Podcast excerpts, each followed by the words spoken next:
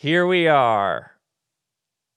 Robcast, episode 302. It's good to be blank line, period. I know. It, it took 302 episodes to get to an episode with a title that has a long blank line in it. We were working our way there, and now we're here. So, the title of this episode is a fill in the blank. It's good to be blank, period. And so, in this episode, I want to explore what goes in that blank line and give you something to write in that blank line. And it's so simple, and yet the most profound truths are usually lurking, lingering somewhere there in uh, the simple sentences, aren't they?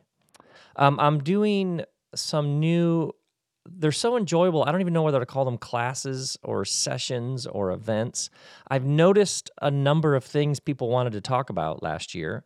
And so I've created these uh, live online events to talk about them. I noticed how many people had a sense that there was something new to do, something to try, something to make, shape, create, form.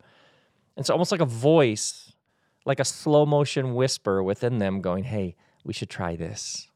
But then what they would say to me is something along the lines of, but then there's also these other voices uh, imposter syndrome, fear, um, legitimacy. Who am I to do this? Other people have done that.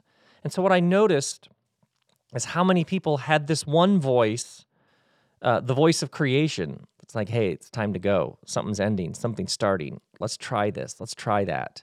Why? Why wouldn't we at least uh, dip our toe in that water over there? But then these other voices, the the voice of the expert, the voice of the possible uh, the critic, judgment, shame, um, legitimacy, authority. And so uh, this week, I'm doing a session called How to Create. And I want to show you how to listen to that one voice in such a way that all those other voices, you can't even hear them anymore. And there's some very specific ways you can do this. Like, once again, it's like musculature you can build up. So this um, weekend, the class is called How to Create. And then um, the following week is Saturday School Part Two. My son Trace and I, uh, we want to give you a whole new way to view everything. And I know that sounds incredibly wide and vague, um, but it's also true. We want to give you a different starting point. Perhaps for you, the the framework you were given or that your tribe taught you doesn't work, um, you have a sense of spirit, a sense of divine, a sense that there's something more going on here, but the dominant paradigms simply don't, they aren't up to the task. And so Trace and I are bit by bit over the course of this year in Saturday school, giving you know a new way to understand what it means to be a human, who each of us actually is, and how that relates to everybody else from a starting point of union, not separation. And um, we're already uh, just talking with people who are in the first uh, Saturday school.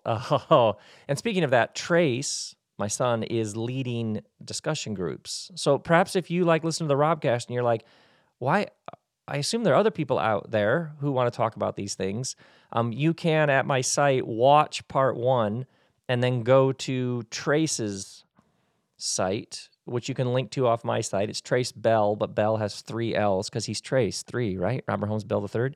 Um, you can go to tracebelll.com uh, and you can sign up and then be in one of his groups. And he is having so much fun interacting with people about what we're teaching. And then the following week, I'm doing another session. It's called How to Tell a Story. Because I noticed how many people um, I'm not necessarily talking about big, giant, like movie script stories, although that's part of it, but just how to tell a story because there's a music. There's a music to a story. It has a story has a beat. Uh, a story has a rhythm, it has spaces. Um, part of telling a story is knowing where the spaces are and, and what to do and not do in those spaces. So, anyway, I'm going to tell you everything I've learned about how to tell a story. And then the following week, another thing I've noticed so many people want to talk about. Um, the following week, the event is called How to Be Curious. And uh, uh, Saturday school happens Saturday. These other um, sessions happen on Sundays. Um, but on how to be curious, I'm just going to tell you everything I know about how to. basically, they're very straightforward. I'm going to tell you everything I know about how to be curious because curiosity is the engine. And what I realized is, I noticed how many people would ask me questions about curiosity, and they would say things like, "I'm realizing that curiosity is actually the engine. It's the thing. It's the fuel." And they would say something like, "But I never took a class in curiosity." So I'm literally doing a class in curiosity because I've never heard of a class in curiosity. And yet, that's the thing that actually, especially later in life, you realize is the juice. It's the mojo. It's the zhuzh. It's the it's the thing that makes everything else filled with all the you know what I'm talking about, right? yeah. So uh, that's what these are. These are me telling you everything I know about this, and then we go from there. So all that you can um, you know, register at my site.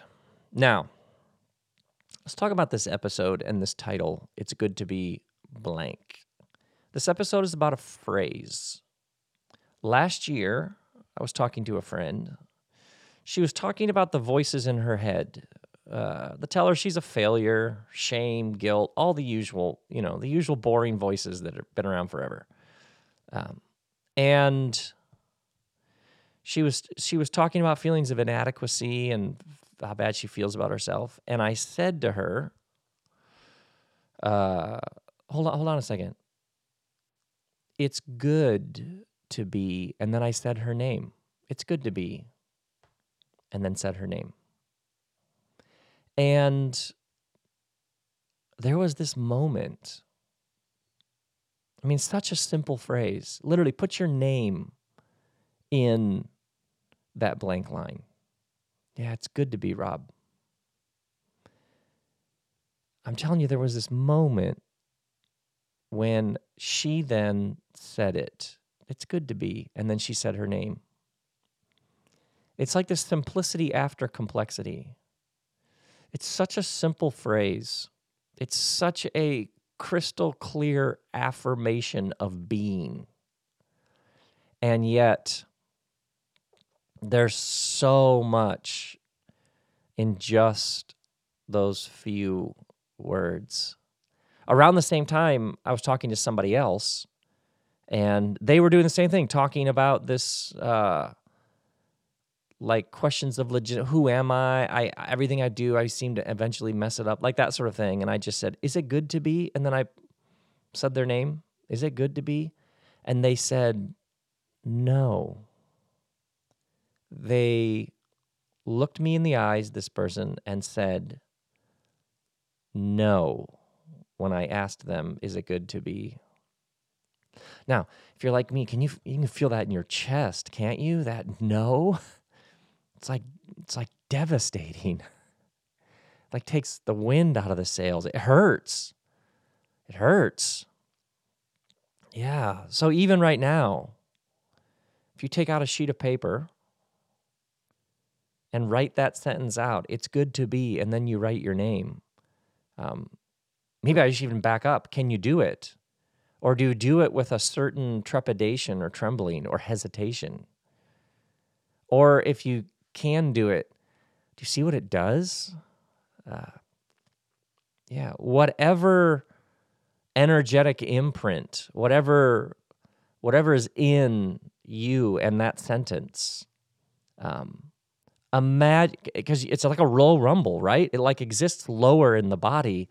Um, imagine how much in our lives emanates from this one affirmation or denial or hesitancy. Like, imagine the people that you have interacted with who lament all the things that don't go right for them.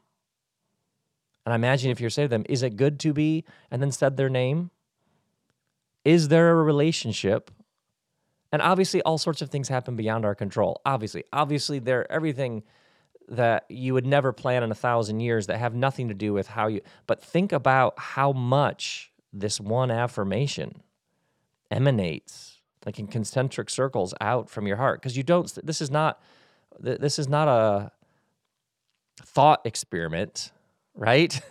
this is not an intellectual argument to be reasoned persuasively. This this sort of affirmation and denial it takes place much deeper uh, in the center of the self. Imagine how much of your life flows and emanates from this one truth. Because that's what we're doing. We're learning to open our hearts. It's the only way forward. And the heart is the center of the being, it integrates the mind. The mind does not, the brain does not run the show, it serves something larger. So, right there, a lot of static and frequency and feedback and buzz and a, lot of dissonance can occur simply when you're stuck in your head, um, when the brain is running the show. We are so grateful for our cognitive abilities, but they serve something larger, which is an integrated life in which body, soul, spirit, connection with earth, others, the cosmos, it's all flows from a central integrated center of the being. So we're learning to live from an open heart. It's the only way forward. It's the only way the world gets healed.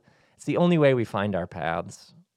And that means opening our hearts to the essential goodness of life. That it's good to be here, that it's good to be you, that it's good to be me, that it's good to be us.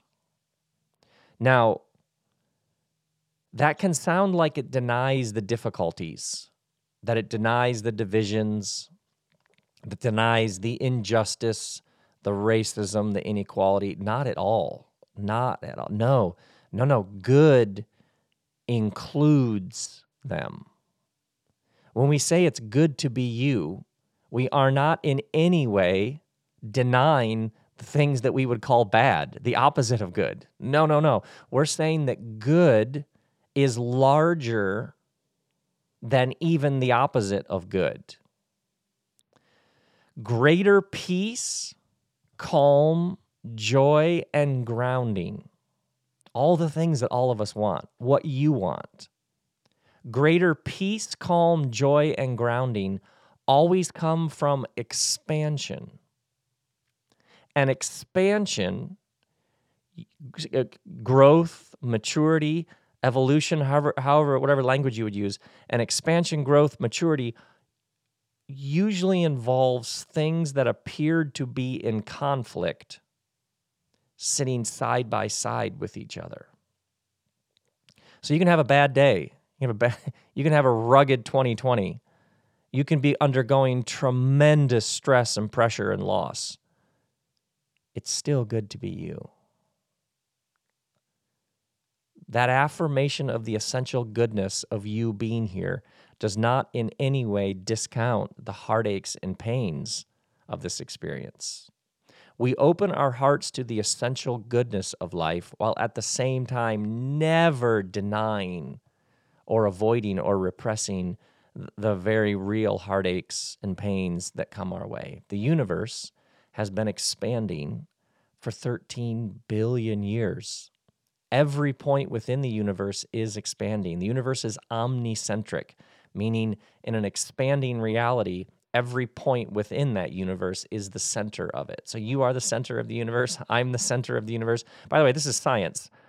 Every point within an omnicentric universe is the center of that universe. The universe is expanding. And so when you and I expand, when things that previously seemed at odds with each other end up sitting side by side. They still are in opposition, good and bad, pain and joy. They still exist and they are still in opposition, but they're taking place within a larger, expansive goodness that is you and I being here. It's good to be you. Now, when we say that, we are constantly telling ourselves stories. Think about the running storytelling that you do throughout the course of a given day. Think even about other people. This person's on my side, this person's not. This is a friend, this is an enemy. This latest headline in the news is good, this latest headline is bad. We are constantly telling our, sto- our stories. That's how we make our way in the world. These stories direct us, they make sense of us.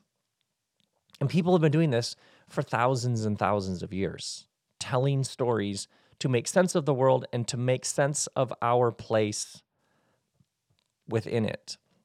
Now, you know, I've been shaped by this ancient Hebrew story. Uh, I've been shaped by lots of stories across lots of traditions, lots of religious traditions, lots of sacred texts. Um, but this particular Hebrew story, uh, specifically where the Bible begins in Genesis, this story has shaped me. And what's really interesting is I find it's I find myself drawing on it and finding new depth and layers more than ever. Because the Bible begins with a poem, and for thousands of years, people have affirmed a truth, a poetic, and that's so central to it. Let the poem be a poem. Are you with me? And in the poem, there's this divine, animating, activating, creative energy that is that is endlessly unfolding what you and I know to be the universe. And in the poem, there is this because words create new worlds. the the image that's used is of these words that speak and new things come into existence, which is actually how it works, right? You spoke it, you thought it, it came into being. Yeah, it's it's a, a universal truth about how new comes into existence. And in the poem, there's this affirmation of creation. There's light and dark, and it's good. There's water and land, and it's good.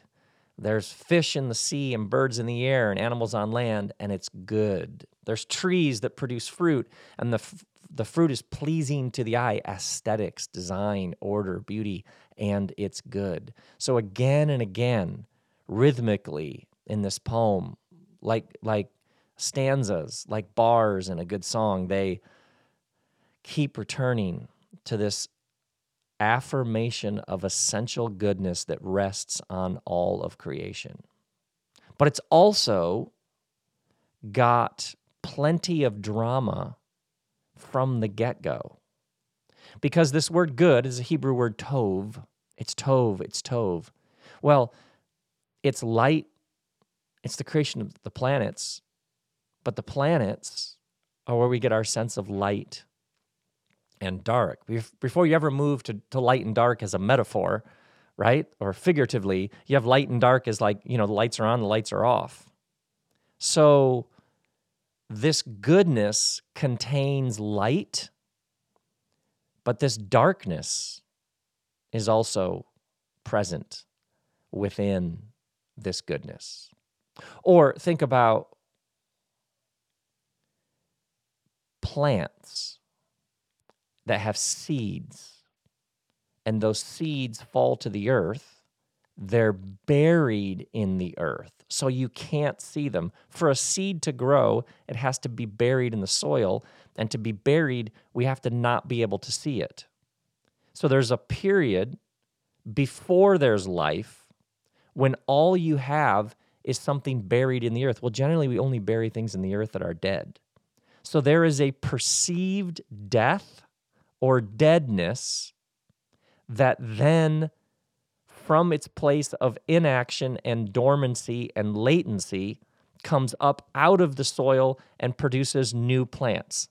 And by the way, if you've eaten today, you participated in that, what would you call it, death and rising of a seed? If you ate anything today, generally you probably ate plants, and those plants were once buried in the earth. They were seeds. They were just what looked like dead, poten- dead unmet potential that became plants that you ate. Do you see there's like, it's sweaty, and dirty and bloody from the get go, and the goodness of creation. It's an affirmation, it's got plenty of drama baked into it from the very beginning, and it's going somewhere. And so in the poem, when it affirms humans as very good, these humans exist within this larger goodness that's already alive. It's already sweaty, dirty, bloody, and it's already going somewhere. It's this living, dynamic thing that's headed somewhere. Yeah. Yeah. So when we say good, it's good to be you. We're not speaking of some buffed and polished, right? We're not we're, reality where everything's just fine, like a mall where everything on the shelves is new and all the floors are like squeaky clean. Oh, that's not, yeah, that's not real. That's why you just can't wait to get out of there. It's not real because you know there's a push and pull. There's our dirt and sweat and blood to this. Every story you've ever loved had some resistance in it. Every movie that left you teared up in the theater, every show that you got sucked, every novel, every friend who's like, I gotta tell you what happened today. yeah, every story. If you encounter a story and there isn't some resistance, some conflict, some struggle, pretty quickly you're bored and you say, It just didn't grab me. So when you think about your life and the goodness of your life, if we take out the edges, the unknown, the struggle, the tension, pressure, stress, yeah, we take out the thing that when you listen to stories, if it's not there, you immediately like, that's a crap story. So when we say it's good to be you, when we say good in the ancient thousands of years old sense, we are not somehow skimming the surface. We are not sliding across the very real challenges and difficulties and sweat and blood and tension. No, no, no. No. And we're calling it what it is. That was awful. That was a hell on earth. We're calling it what it is. And yet, the story we're telling ourselves is it's good to be you. It's good to be me. It's good to be here. Oh, and, and as long as, you know what, let's stay biblical, shall we? if you move on from the Genesis poem, the poem keeps going. In Genesis 3, you have these uh, they're almost like figurative prototype humans. Adam means the earth, Eve, mother of living. So right away, it's like the storyteller is winking, like, hey, I'm talking about everybody here. It's not that it happened, it's it happens. That's what I'm trying to talk about here. Um, they there's a there's a tree, and uh, they know that if they eat of it, something will happen. They're told they will die, although they don't die. So right there, the storyteller's winking that this is about something larger. Um, but they experience a separation. They experience a loss because of choices they make. Now, it's interesting uh, in the Western world, especially in the uh, certain traditions, this was always called original sin. Um, what's fascinating is uh, in the, a lot of the Hebrew tradition, they don't call that original sin. They call Adam and Eve's decisions, they call it growing up. yeah. Oh, yeah. You can find ancient rabbis um, go on and on about this that uh, Adam and Eve had to wake up. They had to leave the childlike state and actually make some decisions. Otherwise, human beings don't grow up. Yeah, they experience the power of their decision making, which is what every kid has to do, or the kid remains a child. So you see, the storyteller is doing something really interesting. The storyteller places human power and agency to make decisions, decisions that can really make a mess of things. Decisions of separation, um, decisions of isolation, decision. By the way, this ancient uh, idea of sin simply means separation. You choose not to live in union with all things. But what the storyteller does here is place the human capacity to make decisions and make a mess of things within a larger goodness. So you can see the question here. Does the story begin in chapter 3 does the story begin in chapter 1? Because the story begins in chapter 1. It doesn't begin with the mess human beings are capable of making. It begins with an essential goodness that is present in all of creation. Here's why this is interesting. Where does your story begin? The story that you tell yourself day after day after day. Does the story that you tell yourself, the story that exists in your interiors that inevitably makes its way to your exteriors, the story that begins deep in the center of your being that inevitably affects your actions and your interactions with others, does your story begin in the beginning or does it begin later? Because lots of people, their story begins in chapter three with all the ways they've made a mess of things. Yeah, they start the story later. well, then of course, of course, that story isn't that good. Of course, that story makes you crazy. Of course, that story beats you up in all sorts of ways. Of course, that story makes you feel like rubbish. Yeah, you started it in chapter three. And if you're going to tell the story well, you should start to tell the story from the beginning. Yeah, all of the mistakes and fumblings and separations and sins and all the all the things you've done that you're like, look at what a mess I've made of things. Really, is that the only story you got going there? Because that story begins in three, and uh, you could also start the beginning and story in chapter one. It's good. It's good to be me. Of course, when I look back, I'm like, wow, I could have done that differently. Wow, that was right. Of course. Yeah. Yeah, but you can choose. You get to decide the story you're telling. Not that you deny the facts, not that we slide over the surface of things, but when you start the story earlier, it's a better story. By the way, uh, footnote historically, when was the Bible put together, the Hebrew scriptures, also called the Old Testament, the book of Genesis? When was it edited together? It, it, it was edited together when these Hebrews found themselves in exile. Well, what's that mean? Well, the Babylonians were the global military superpower of the day. They came in and completely destroyed this Hebrew culture, just wrecked it, burned the temple to the ground and they hauled these Israelites away to a foreign land. So these people who put together this creation poem, they had been on the receiving end of a horrific amount of violence in which their homeland was destroyed and they were hauled away to live in a foreign land among a foreign people. And in that foreign land, they were obviously exposed to the Babylonians and their creation stories because every every culture has a creation story, has multiple creation stories often. You have a creation story, how you explain how things got here, how you explain how you got here, how you explain who you are. Yeah, see, this is larger and historic and cultural, and it's also very intimate and personal. Now, the Babylonians had a creation story called the Enuma Elish. It also is called the Seven Tablets of Creation. And in the Babylonian creation story, if you ask the person on the street, how did we get here? Their creation story was that the god Marduk defeated the goddess Tiamat in a long battle, and it's told in the series of tablets of the seven tablets of creation. And then he took her carcass and he ripped it in half, and he made the earth from one half of her carcass and the heavens from the other half. So in the Babylonian creation story, violence is the animating energy of creation.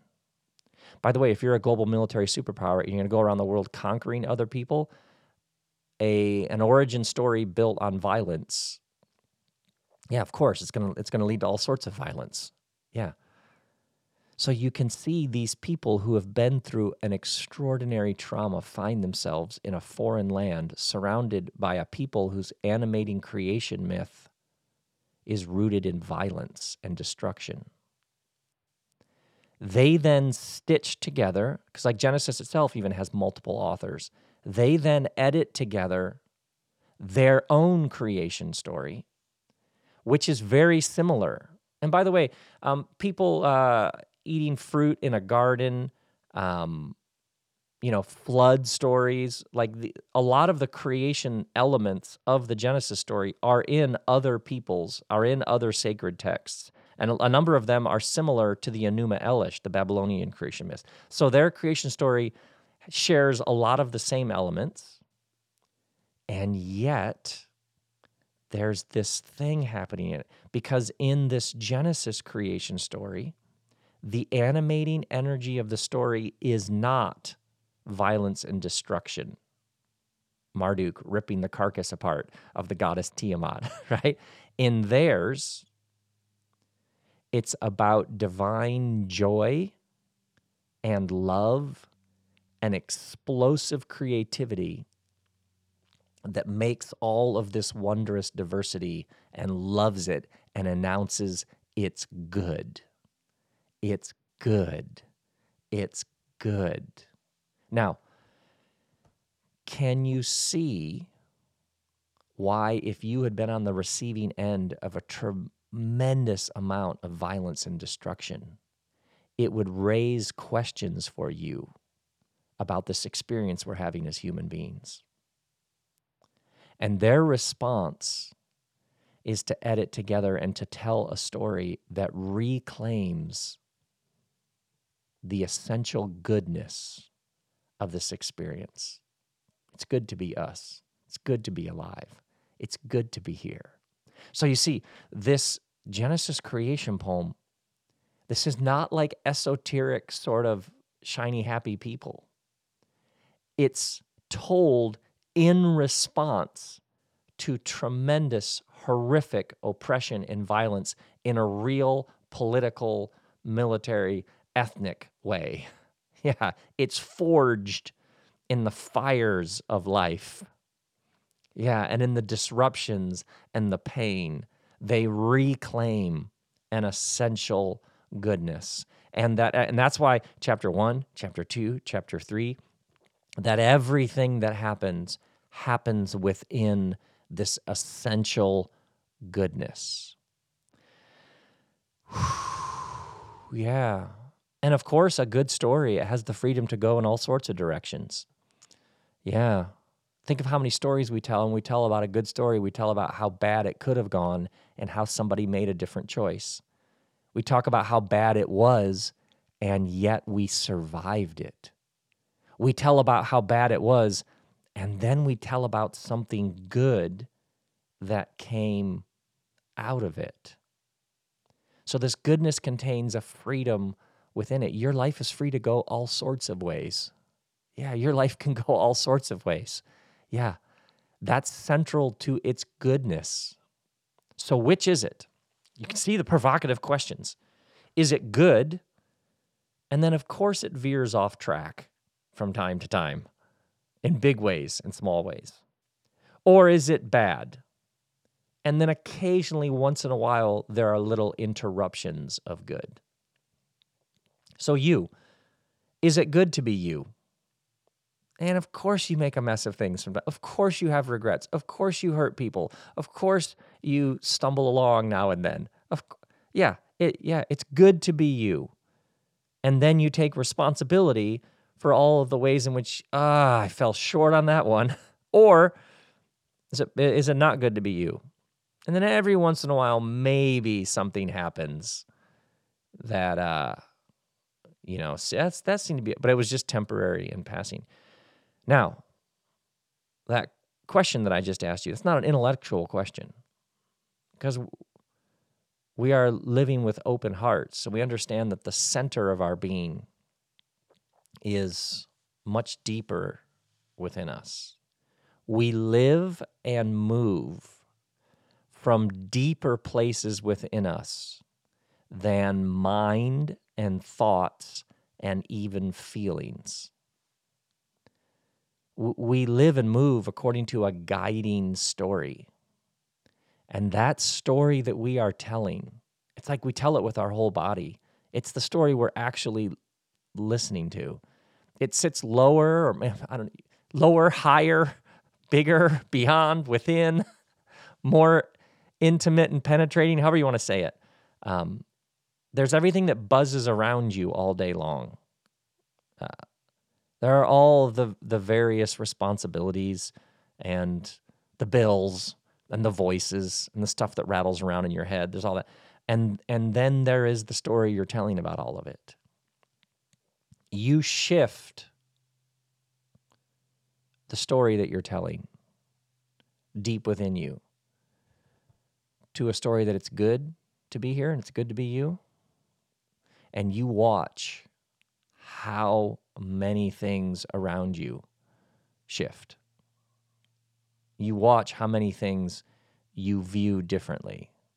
You watch what resources become available to you that were available the whole time, but you suddenly become aware of it. You, you the endurance, the resilience, the creativity, the love that you will become aware of that has been yours the whole time, but suddenly be, be, becomes available in some new way um, when you shift that story.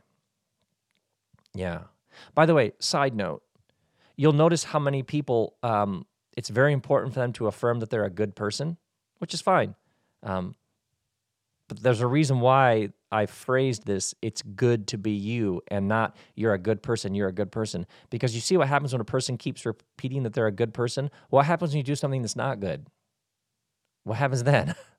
It's not that you can't say, "Oh, I'm a good person," but you can see sometimes how that phrase that people that people, um, "Hey, I'm a good person. I'm a good person," actually can keep an ego structure firmly intact.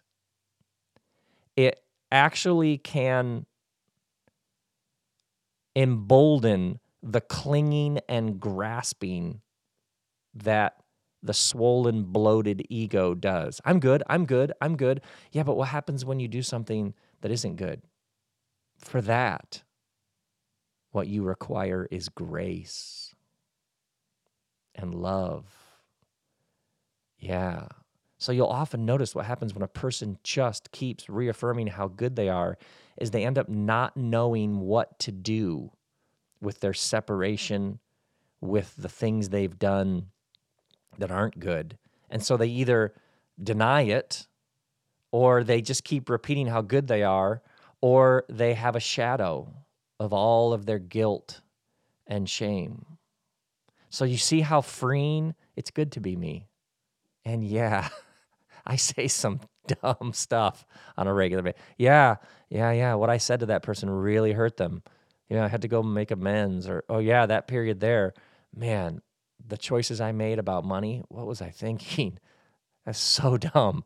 Yeah, it's like you just own it. Do you see how it's good to be you? Gives you the, it gives you the freedom to own. Much easier to call somebody and say, I'm sorry when you believe that it's good to be you, it's good to be them, and there's an essential goodness. You'll notice that you clean up your side of the street much quicker. You'll notice that humility comes is like right there when you begin with a goodness to this experience. But when you're still grasping to, no, no, no, I'm good, I'm good, I'm good. Yeah, it's hard to get to the humble, sort of tender posture that is how you make amends with people, that it, it is how you clean things up. Yeah, yeah, yeah. Do you have habits, tendencies, patterns that you don't like about yourself? Do you have things about you that you wish were different? Begin with goodness, that it's good to be you. And watch how new power flows to make the changes you want to make. Yeah. Do you uh, notice how when things go well, you give everybody but yourself credit. And when things don't go well, you immediately blame yourself. Yeah. If it goes well, it was luck or fate or the gods or other people. If it doesn't go well, it was you. Yeah. See all that? That story, that's a chapter three story. It doesn't work.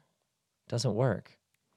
So when you talk about the essential goodness, when you claim and own and affirm the essential goodness of this experience, then you don't have to spend all that energy endlessly crediting and blaming. Yeah. Or let's go farther, shall we? Are you the person who's always apologizing for taking up space. Yeah, that's a chapter three right there. Yeah. Yeah. Uh, that's a chapter three violation. What was it? Monsters Inc., that fantastic Pixar movie? 2319. Yeah, that's a chapter three right there. We should develop that sort of language. Are you the person who's who is often apologizing for taking up space? Yeah. See how that goes? Do you, do you see how that how that flows out? It's not good to be you, but it is good to be you. It's okay to take up space. Are you the person who somebody called you and so you called them back? And when you called them back, you said, I'm sorry for interrupting, but you're but they called you first. Like you find a way to say you're do you say you're sorry all the time for stuff? Um, I'm, I'm sorry for interrupting. Yeah, but I called you and you're just calling me back. You're not interrupting. I asked, I wanted to talk to you. Yeah. Uh, do you do a thousand disclaimers when you ask someone to do something for you? Because the thought of inconveniencing someone else is your worst nightmare? Uh, do you let other people off the hook in a heartbeat?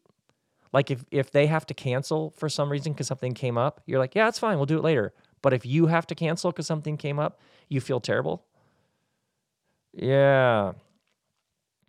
Do you have some next thing to say, do, create, make, and you're terrified that it might disrupt somebody? By the way, the whole session this weekend, the whole class this weekend is about that. But um, yeah, yeah, it's good to be you. It's okay if you disrupt people. What if the disruption is the gift you're here to give? Yeah. What if the truth that is asking to be spoken by you, that's the next thing for you? It's good to be you. Yeah. Yeah. So maybe some people get a little ruffled. What a gift. maybe that's what you're here to do. Yeah. Do you have problems forgiving yourself? Well, uh, let's reverse engineer that. How did you think it would go?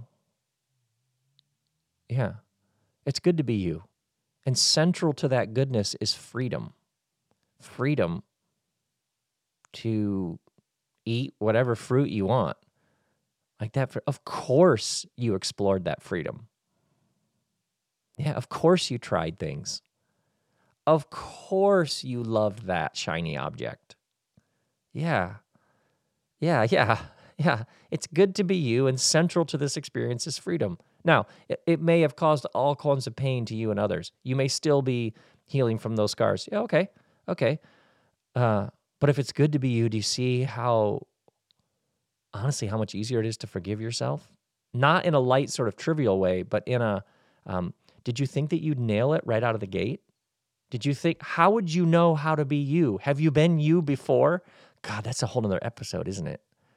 Ooh, I like that. I like that. Is this the first time you've been you? Well, in on what planet do people try things for the first time and they just nail it right out of the gate? No, that doesn't happen with anything. It's called learning. Um, if you knew how to do it, then it wouldn't be called learning. Do you see how it's good to be you can free you from a whole world of voices and assumptions and shame and judgment. Yeah. It's good to be you. It's good to be us. It's good to be here. Are we fractured politically? It appears more than ever. Yeah, yeah, yeah. Yeah. Have we done horrific damage to our planet? Yes. Um, is income inequality speeding up? More and more wealth is in the hands of even fewer. Yes. Are these systemic injustices involving race, brutality, uh, seem to be gaining a head of steam? Yes. Although we are talking about them more than ever. And talking about them means you're aware of them, and awareness is always how it starts. So, yeah, yeah, all sorts of things can happen within this essential goodness that are destructive and wrong and evil and oppressive. And yeah, but, but we will never get to the roots and fix these problems unless we are firmly grounded and that eternal, essential truth that it's good to be you. It's good to be me. It's good to be here. It's good to be us. It's a good to be doing this. The people and art and experiences that have most moved you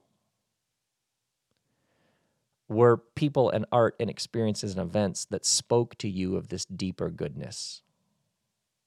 You know what I'm talking about. They spoke to your anxieties and fears, they didn't deny them. They simply called you to something deeper. They acknowledged your pain, they acknowledged your wounds, they acknowledged your worries, your stresses, and then reminded you of something that even those sit upon, rest upon a deeper goodness. Yeah, that's what I've been trying to do here in this episode. Remind you of that which is before. Uh, remind you of that which is aware. Yeah. Yeah, there is a goodness to this experience that we have, that we are. Yeah. Yeah. So maybe you take out a piece of paper and you write on it it's good to be, and then you write your name. Yeah. You see how simple that is? Almost like has this childlike innocence to it. Yeah. Yeah. Yeah, that's how we yeah, that's that's that's how you make your way in the world. That is a story. Yeah, it starts in the right place. Yeah, now you can make sense of things. Now you can be on your way. Now you have a shot at enjoying it. Yeah, it's good to be you. It's good to be you. It's good to be you. And may grace and peace and goodness be with you, my friends, every step of the way.